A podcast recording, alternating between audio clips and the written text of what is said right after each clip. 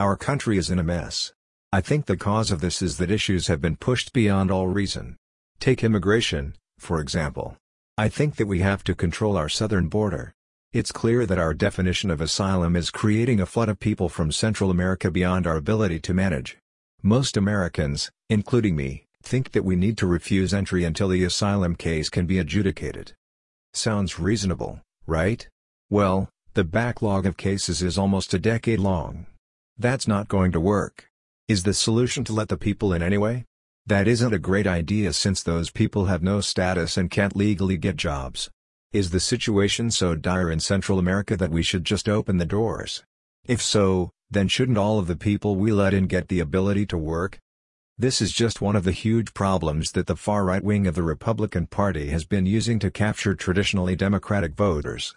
If given the insane choice of either shipping all illegals back to their countries or letting them all in, a lot of people will vote to ship them out. Donald Trump may be crazy, but he isn't stupid. His TV experience taught him that the key to popularity is giving the people what they want. Talk radio hosts figured this out too. It's very easy to argue the status quo and get a lot of support. Keep America American. Close the borders. Ignore international treaties. Don't spend money on hippie projects like wind and solar energy. You don't need to graduate high school to get behind these ideas. And that's the problem.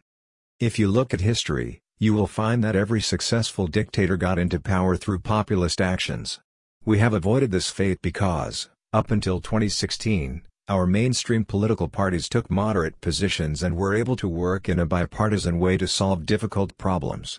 Yes, there were always differences, but they came from reasoned positions that educated people could use to develop compromise.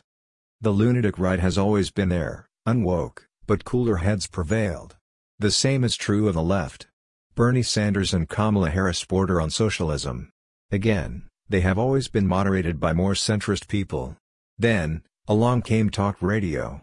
The hosts of these programs quickly learned that they would garner the highest ratings if they took easy to understand, slogan-ridden, extreme right positions. It turned out that there are a lot of Americans who are ready to get behind that sort of thinking. Suddenly, the lunatic right had a voice. It didn't take politicians to get the message. The great unwashed were ready for leaders. Slogans, derogatory nicknames, and easy-to-zero digest extremist positions became the order of the day. The problem with all this isn't so much the extreme positions these people hold, it's the people themselves. Two kinds of people live on the far right and the far left. One kind are the true believers. They believe in our Constitution and think their ideas are best for our country. The other kind are politicians who are willing to do anything to get power. They represent the greatest threat to our democracy. Donald Trump has demonstrated that he doesn't care about anything but winning.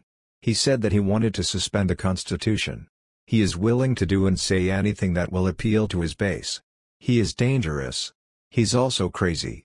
He constantly reminds us that he admires Vladimir Putin and other dictators. He's made it clear that if he's elected president, he will not leave office, ever. Meanwhile, the White House is occupied by a political hack. Joe Biden has a long and undistinguished career in American government. Over the decades, he's been on the wrong side of a lot of issues. The only reason he is president is that the Democratic Party needed a candidate who would offend the least number of Americans. Kamala Harris is VP because she could capture the far left. Americans were left with a choice between two bad options. If the Republican Party could get past Trump and DeSantis and find a more moderate, sane candidate, people like me who cross party lines and vote for him, this isn't the time for extremists. We have big problems that need sensible solutions. In 2024, we're faced with a truly horrid set of options. We can vote for a populist dictator who will need the army to get him out of the White House or an aged boob with no fire in his belly. I'm voting for the boob. At least if he wins, we will be able to choose someone else in 2028.